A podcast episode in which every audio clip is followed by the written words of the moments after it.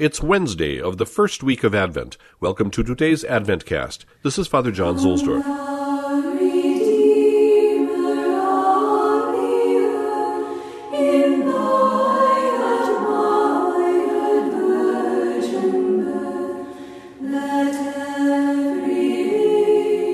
From, From Advent to Epiphany by Father Patrick Troadec.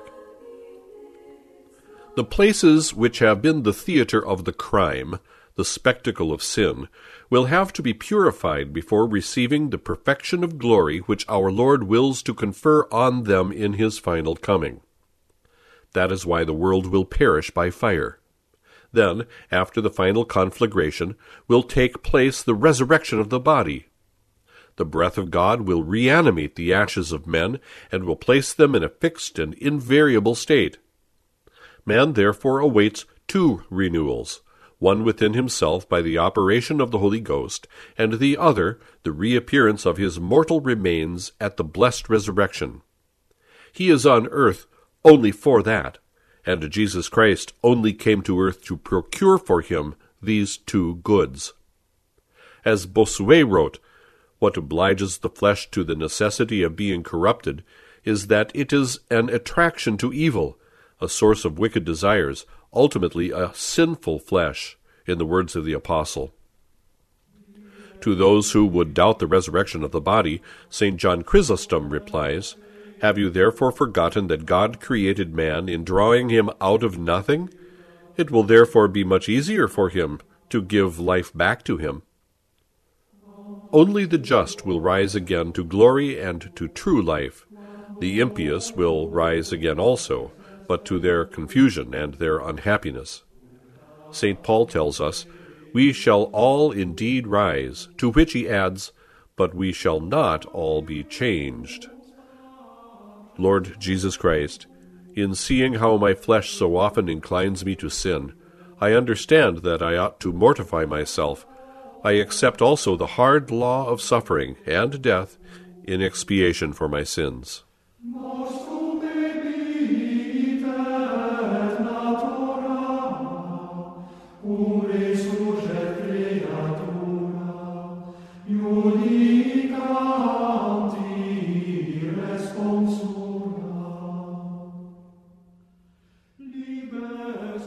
God, who wishes to dwell in us, can always be evicted by a single word of dismissal. And so it is important to consider the way to respond to God's visitation, which we cannot prevent, but can cut short. The first necessity of our cooperation with God is the consciousness that it is He who is present. The will to know Him causes our recognition of His presence. If we lack this readiness to know Him, we are like those who smell and perceive no fragrance, taste and know no sweetness, touch and enjoy no ecstasy. Fulton Sheen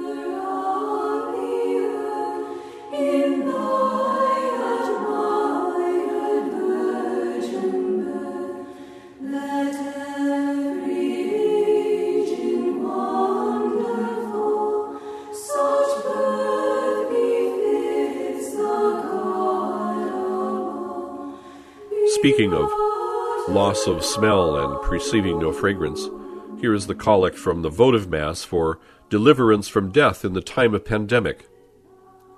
Oremus. Deus qui non mortem sed penitentiam desideras peccatorum, populum tuum ad te reverentem propitius respice, ut dum tibi devotus existit, iracundie tue flagella ab eo clementer amoveas. Let us pray. O God, who willest not the death of the sinner, but that he should repent, welcome with pardon thy people's return to thee, and so long as they are faithful in thy service, do thou in thy clemency withdraw the scourge of thy wrath. Through Jesus Christ thy Son, our Lord, who liveth and reigneth with thee in the unity of the Holy Ghost, ever one God, world without end. Amen.